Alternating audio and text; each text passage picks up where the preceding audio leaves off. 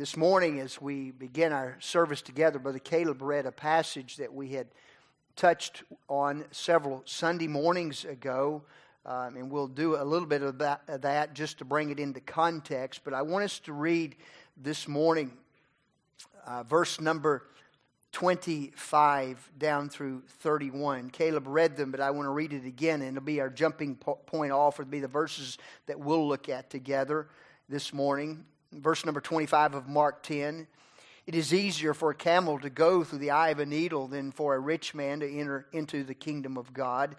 And they were astonished out of measure, saying among themselves, Who then can be saved? And Jesus, looking upon them, saith, With men it is impossible, but with God, uh, but not with God, for with God all things are possible.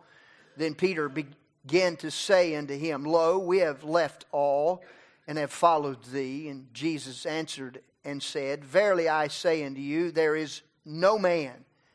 That's a very important two words there. There is no man that hath left house or brethren or sisters or father or mother or wife or children or lands for my sake and the gospel's. But he shall receive an hundredfold. Now, in this time, houses, brethren, sisters, mothers, children, and lands with persecution. Notice that phrase with persecutions. And in the world to come, eternal life. But many that are first shall be last, and the last first. I've entitled our message and time together this morning, Investing Strategy 101. An investment strategy 101, or you may entitle it Investment Strategy for Eternal Dividends. Investment Strategy for Eternal Dividends. We hear a lot about today about investment, and they tell us that we should start early, preparing for the years when we'll not be able to work. And maybe the greatest fear that many of us may have it would be that the, the days would be longer than the money. Uh, there'd be more days left than there are money left. And, and so we invest. We invest for those days when we'd not be able to labor as we possibly do today. But how do we invest the best way? What's the best way to invest? How do we invest for eternity? How do we lay up treasures? Do we lay up treasures here, or we do, do we, as the Bible tells us, to lay up treasures in heaven? Well, I submit that this passage this morning is encouraging us to lay up some treasures that are in heaven. Question this morning Where are you laying up your treasures? Where are you laying up your treasures? The Bible tells us that the disciples were astonished out of measure after hearing Jesus and his dealings with the rich young ruler that we read just a little bit ago, and Brother Caleb read in our hearing a little bit earlier. This rich young ruler had asked Jesus, What must I do to inherit eternal life? And Jesus then points him to the Ten Commandments. He points him to the Ten Commandments understand not as a way of showing him how he might save himself. That's not what he did at all. But Jesus used the Ten Commandments in the manner for which they were intended to point out the fact that this rich young ruler was a sinner. That was the intention. That's why they were given. To point out that this young man, this rich young ruler, was a sinner. Uh, he had broken the law of God, and that's why he pointed to the commandments. Jesus mentions uh, the first few of the commandments. Thou, uh, you know the commandments? He said to him in verse number 19 Do not commit adultery, do not kill, do not steal, not bear false witness. And on and on he goes. Here, honor thy father and thy mother. And he, the rich young ruler, answered and said to him, Master, all these I've observed from my youth. So he mentions, he says, I've kept all of these from my youth. Now, that's quite doubtful, to say the least. The fact that he'd throw in that last one there, as a young man, you may not do some of these others, but uh, I'm going to perfectly obey my mother and father. Well, he may have broke the one commandment right there. He lied. I don't know, but I dare say that possibly that was the case. I'd like to have asked mom and dad that question from them and get their perspective on it, wouldn't you? View? But then Jesus, he goes a step further And he says to him, You need to do the next thing. And Jesus, beholding, loved him and said to him, One thing thou lackest, go thy way and sell whatsoever thou hast, and give to the poor, and thou shalt have treasure in heaven. There it is. And come and take up the cross and follow me. And he was sad at that saying and went away grieved, for he had great possessions. You see, what Jesus did with the Ten Commandments was to show him his need and show him his sin. Listen to Matthew chapter number 22, verses 36 through 38. They had come to Jesus, some of the lawyers had come to Jesus in another occasion, and they said, Master, which is the greatest commandment in the law? Jesus said to them, Thou shalt love the Lord thy God with all thy heart, and with all thy soul, and with all thy mind. This is the first and great commandment. And the second is like unto it Thou shalt love thy neighbor as thyself. You see, this young, rich young ruler said, I got that one. I love my neighbor as myself. I've got that one nailed. But he was a colossal failure on point number one. To love the Lord thy God with all thy heart, with all thy soul, and with all thy mind. With this, Jesus showed that young man that he was, in fact, a sinner. Understand, no man by keeping some law can save himself.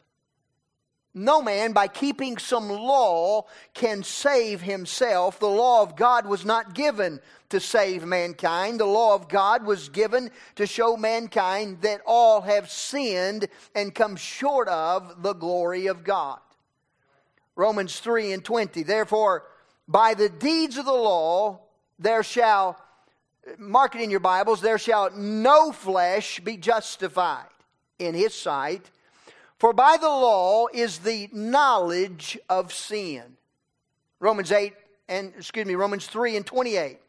Therefore, we conclude that a man is justified. How? By keeping the law? No way, no how. He's justified by faith. And notice this without the deeds of the law.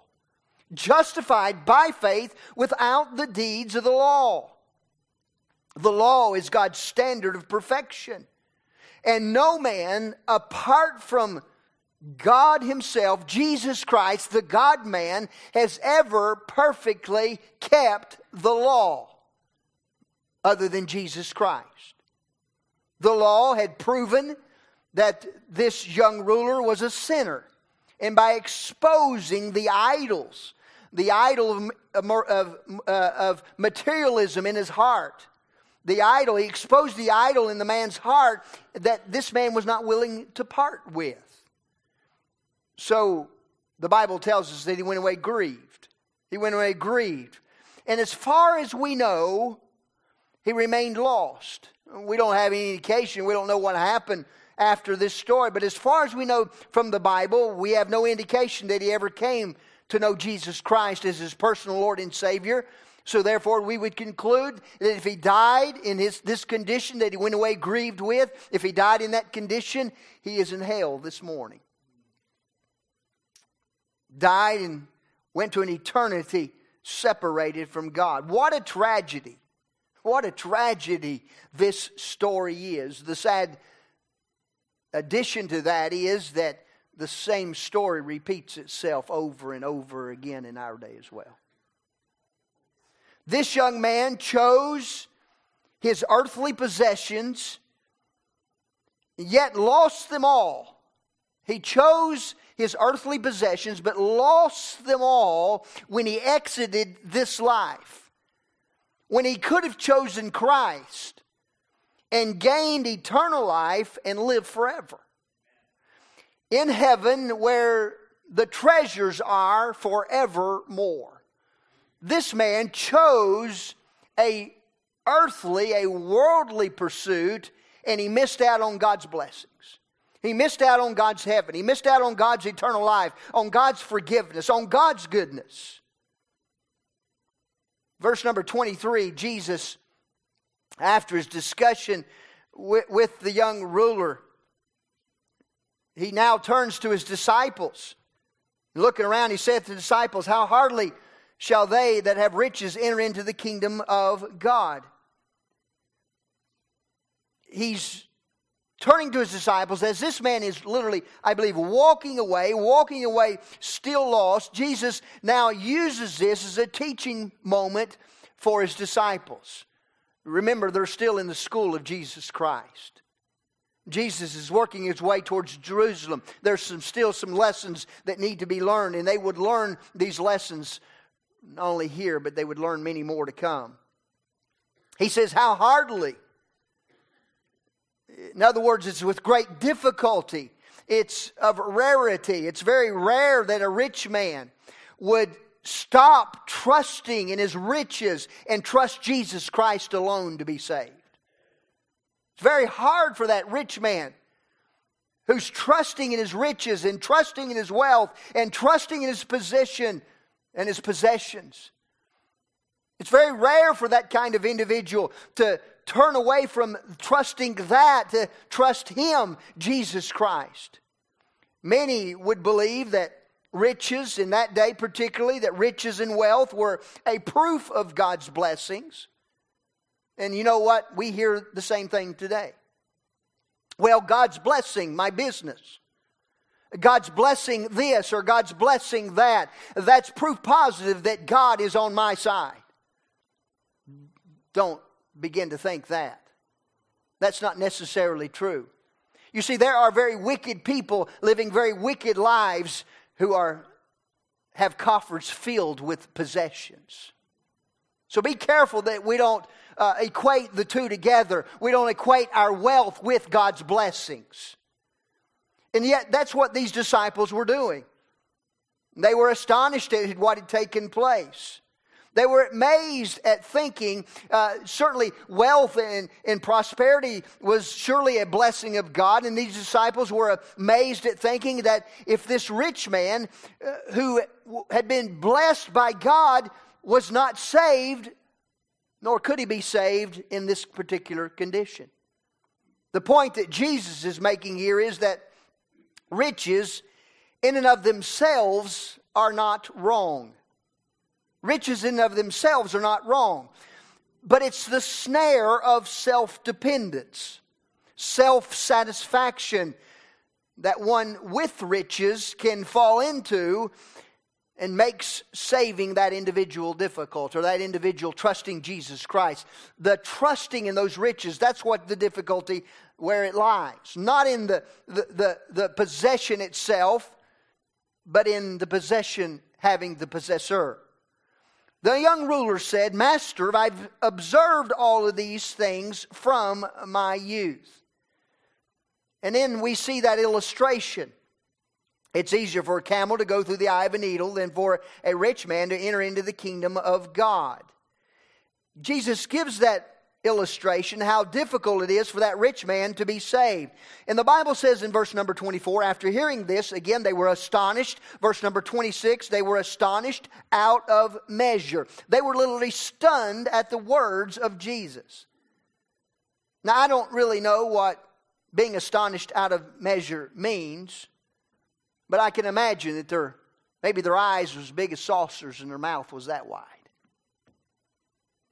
uh, can you just see what's going on here?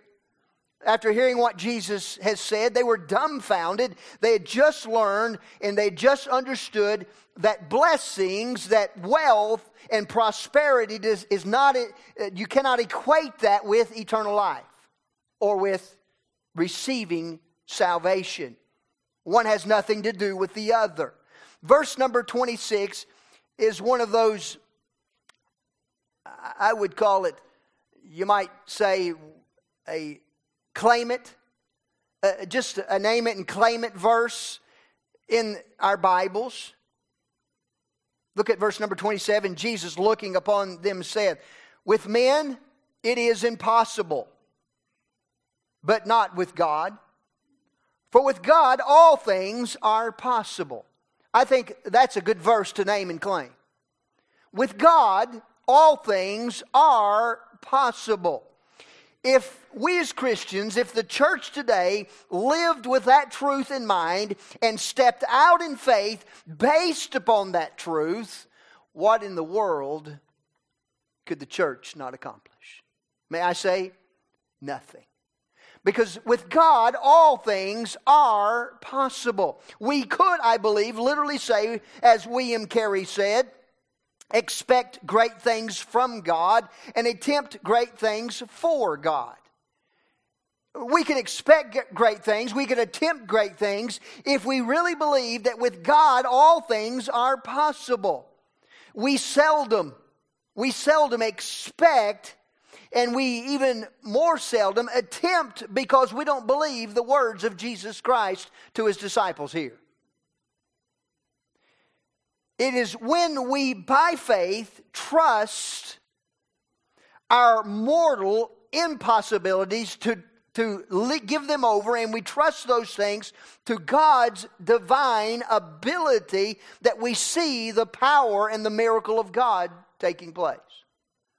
We give over our human impossibilities. Are there any human impossibilities that you think of this day? Is there anything in, going on in your life that you may say, well, it is an impossibility? Uh, it, it, this is the way it has to be. This is the way it's going to be.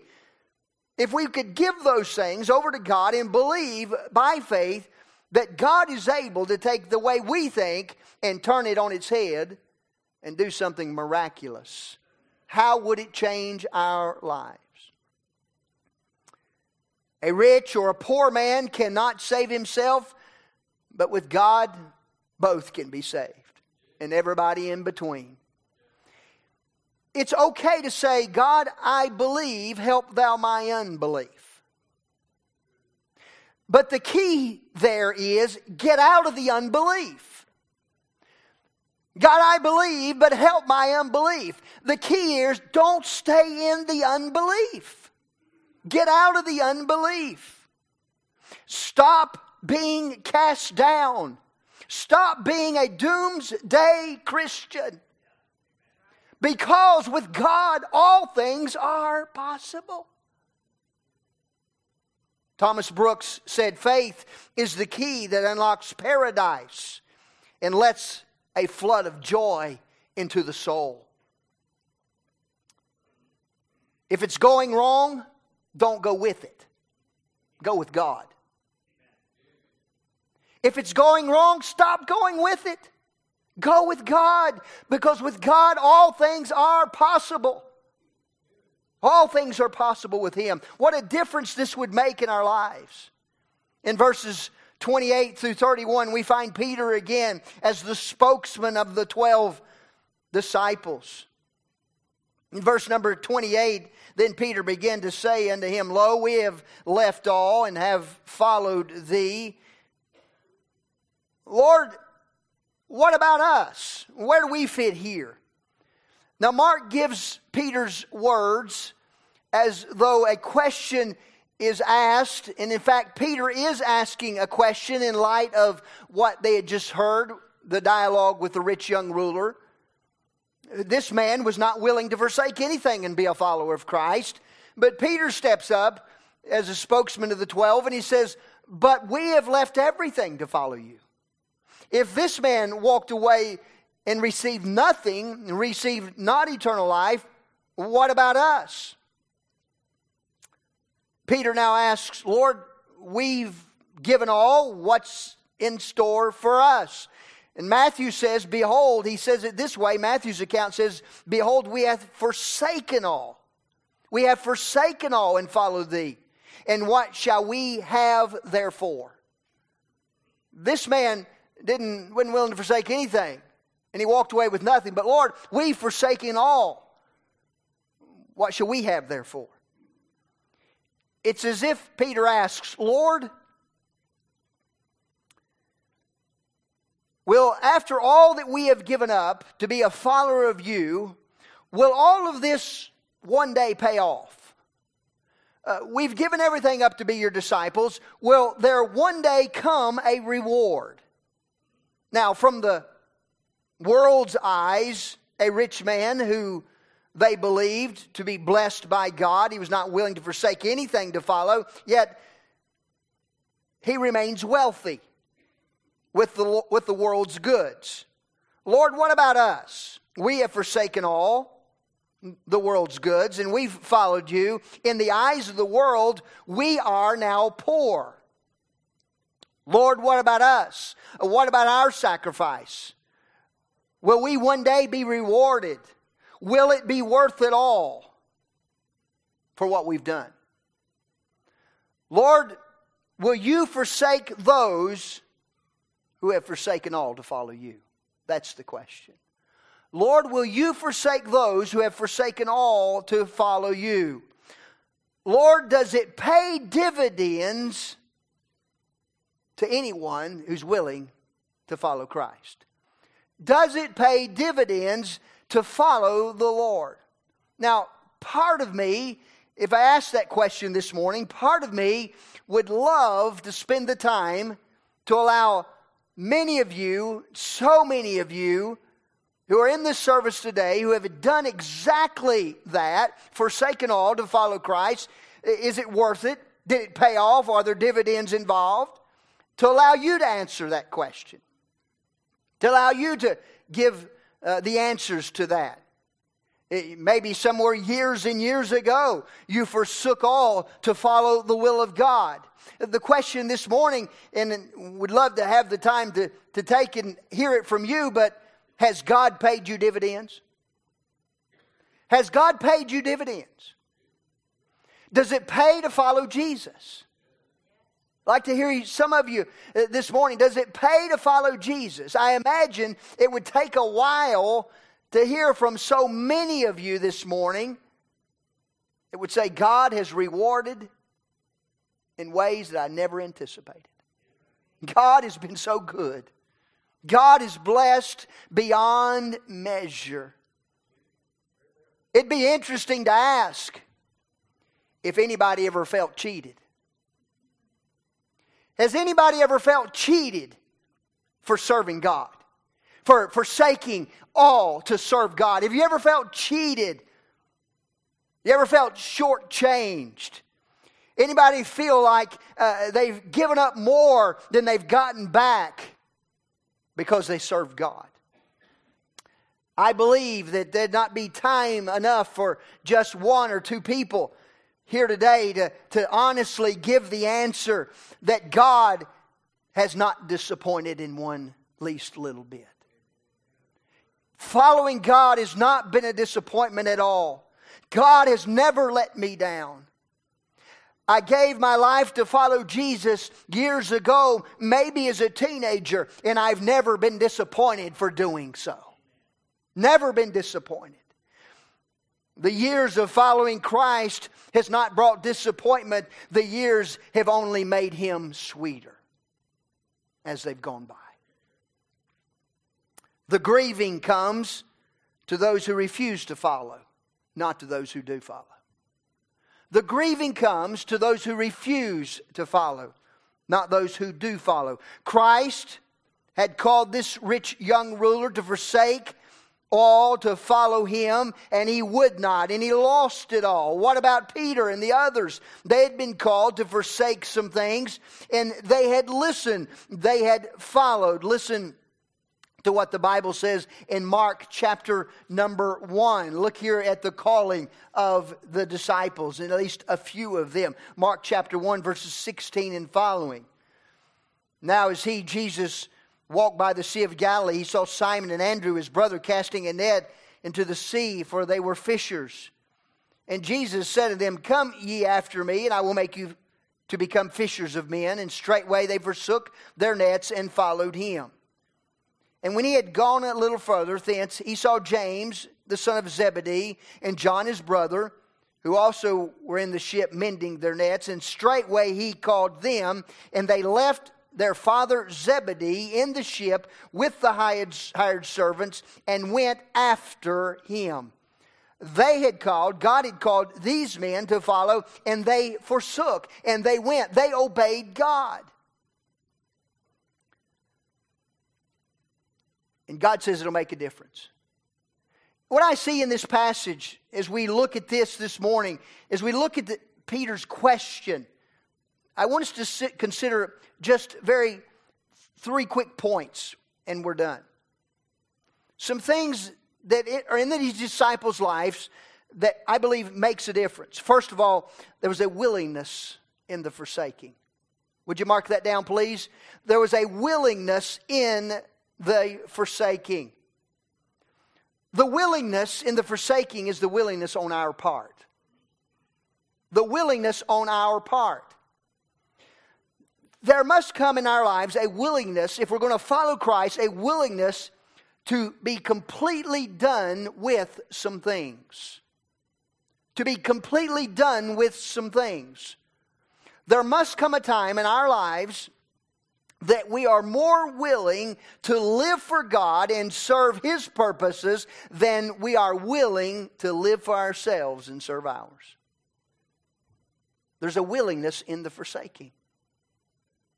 So often we're unwilling to give up some area of the flesh. I used to have a pastor back in Roanoke, Virginia, Dr. Bob Alderman, and he would say, he would say, uh, what flesh hook do you have in you that's holding you back? What flesh hook is holding us back from serving God? What's the flesh hook in our lives that keeps us from following and serving Him? What is it that we're not willing to forsake? A willingness of forsaking. What is that thing that's keeping you from serving God? Maybe it's worldly ambition climbing the ladder, the corporate ladder. Maybe it's worldly promotion. Uh, let me make a name for myself. I hope that everybody recognizes me. It's kind of the mindset in much of the social media today. Maybe it's a forsaking of sinful behavior. Some sinful behavior, I'm just not going to give up. I'm not willing to give up. Maybe there's some secret passions. Maybe there are youthful lusts that's keeping us from following and forsaking and giving everything to God. Maybe there's an unpleasing relationship. May I say this morning that relationships do more to keep us unpleasing relationships do more to keep us from serving God than just about anything I can imagine. When a young person will get in an unpleasing relationship to God with, with an individual, and not serve God. I've seen it happen as a youth pastor and as a pastor now. I've seen it so happen when a young person would have a heart for God and an unpleasing, an unequally yoked together kind of relationship comes along and they are gone off in another direction. May I say, those are the things that need to be forsaken in order to follow Jesus Christ. Carnal desires, corrupting influences, what is it that stands in our way of following God? Whatever you forsake, let me say this whatever you forsake to serve the Lord, He will fill that void with something much, much, much better. He'll always do that. Jim Elliot said he is no fool to give what he cannot keep in order to gain what he cannot lose. Nate Saint, another missionary, gave his life there on the beach along with Jim Elliot, said, People who do not know the Lord ask why in the world we waste our lives as missionaries. They forget that they too are expending their lives. And when the bubble bursts, they will have nothing of eternal significance to show for the years they have wasted. Nothing of eternal significance to show forth. There are no losers among those who choose to follow Christ with their lives.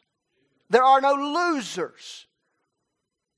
The Bible says, a matter of fact, and we'll see it in just a moment, there are only 100 fold gainers.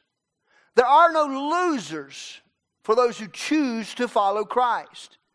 Whatever excuse, whatever excuse we give to God for anything less than total surrender to follow His will is the very thing that God is saying needs to be forsaken. Whatever it is.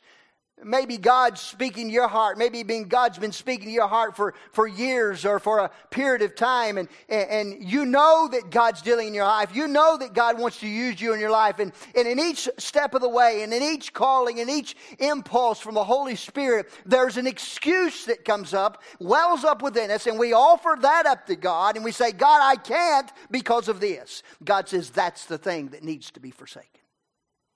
That very thing is the need of forsaking there. There's a willingness to forsake. Not only is there a willingness to forsake, but there's a working in forsaking.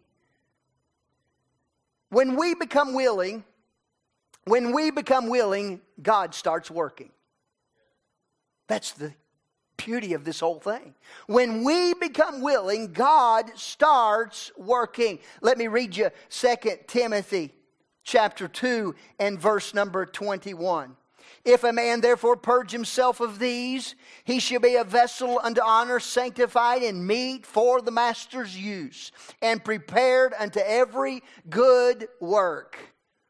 When we are willing to forsake, to follow God, God starts working. 11, we know of Judas, 11 of these men were used by God to literally turn the world upside down. And guess what? We're still reading their stories today. This is amazing to me. When we start forsaking, God starts working. And we get things in our lives out of the way so God can work in our lives.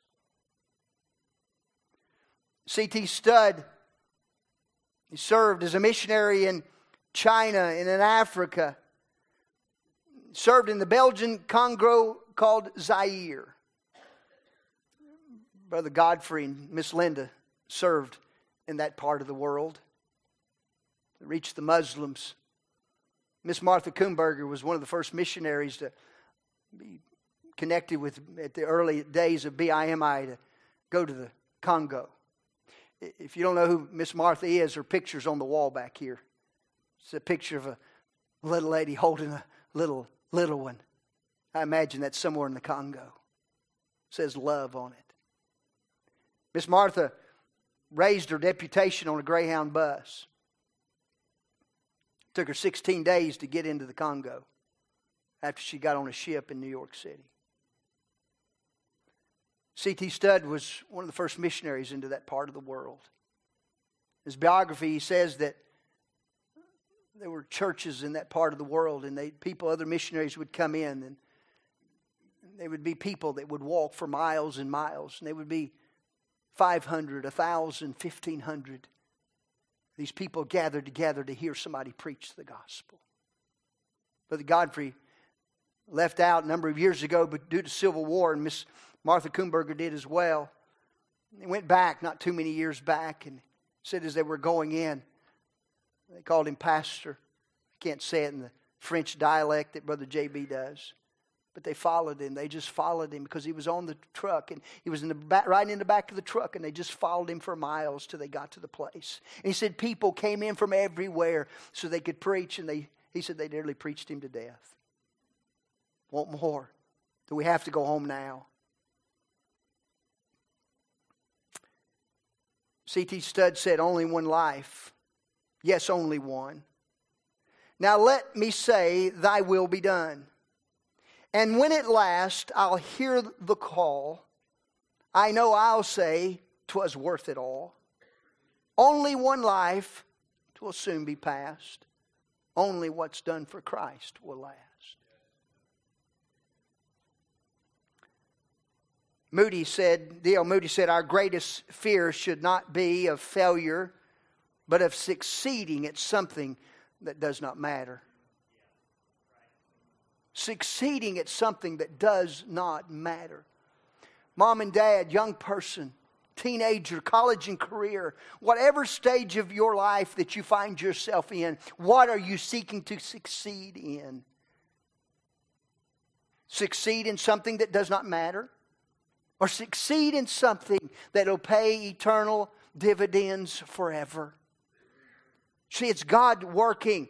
It was God working in a, in a cricketer, a man by the name of C.T. Studd, who really could have been a professional uh, uh, uh, sportsman in his day. And he had everything going for him. He, he inherited a, quite a, a fortune and he gave it away so that he could reach people with the gospel message. And he said, if I had a thousand lives to do it all over again, if I had a thousand lives, I'd do it all again just like I've done it, except be more faithful in doing it. I dare ask if I could ask some of you here this morning, after giving your life to serve the Lord, was it worth it? Would you do it again? And I've heard you say, I just wish I had some more time. I'd do it again. Why in the world, why in the world would we not want to forsake this old world and let God work through us? To make a difference willingness to forsake, working and forsaking. And lastly, notice this there's a reward in forsaking. There's a reward in forsaking. Verse number 29 and following Jesus answered and said, Verily I say unto you, there is no man. Now, let me just stop right there. There's no man. You say, Preacher, this verse is all about Peter and the 12, the 11 disciples. Is that right? Well, in a sense, yes. But I like that Jesus didn't leave us out either. Jesus made sure he included everybody. Put your name in there. Jesus answered and said, Verily I say unto you that there is no man that hath left house or brethren or sisters or father or mother or wife. Someone say, well, does that mean that God says it's okay to divorce your wife and go to the mission field? No, that's not what he's talking about. Not at all. Or children or lands for my sake and the gospel's. He says in verse number 30, But ye shall receive a hundredfold. A hundredfold.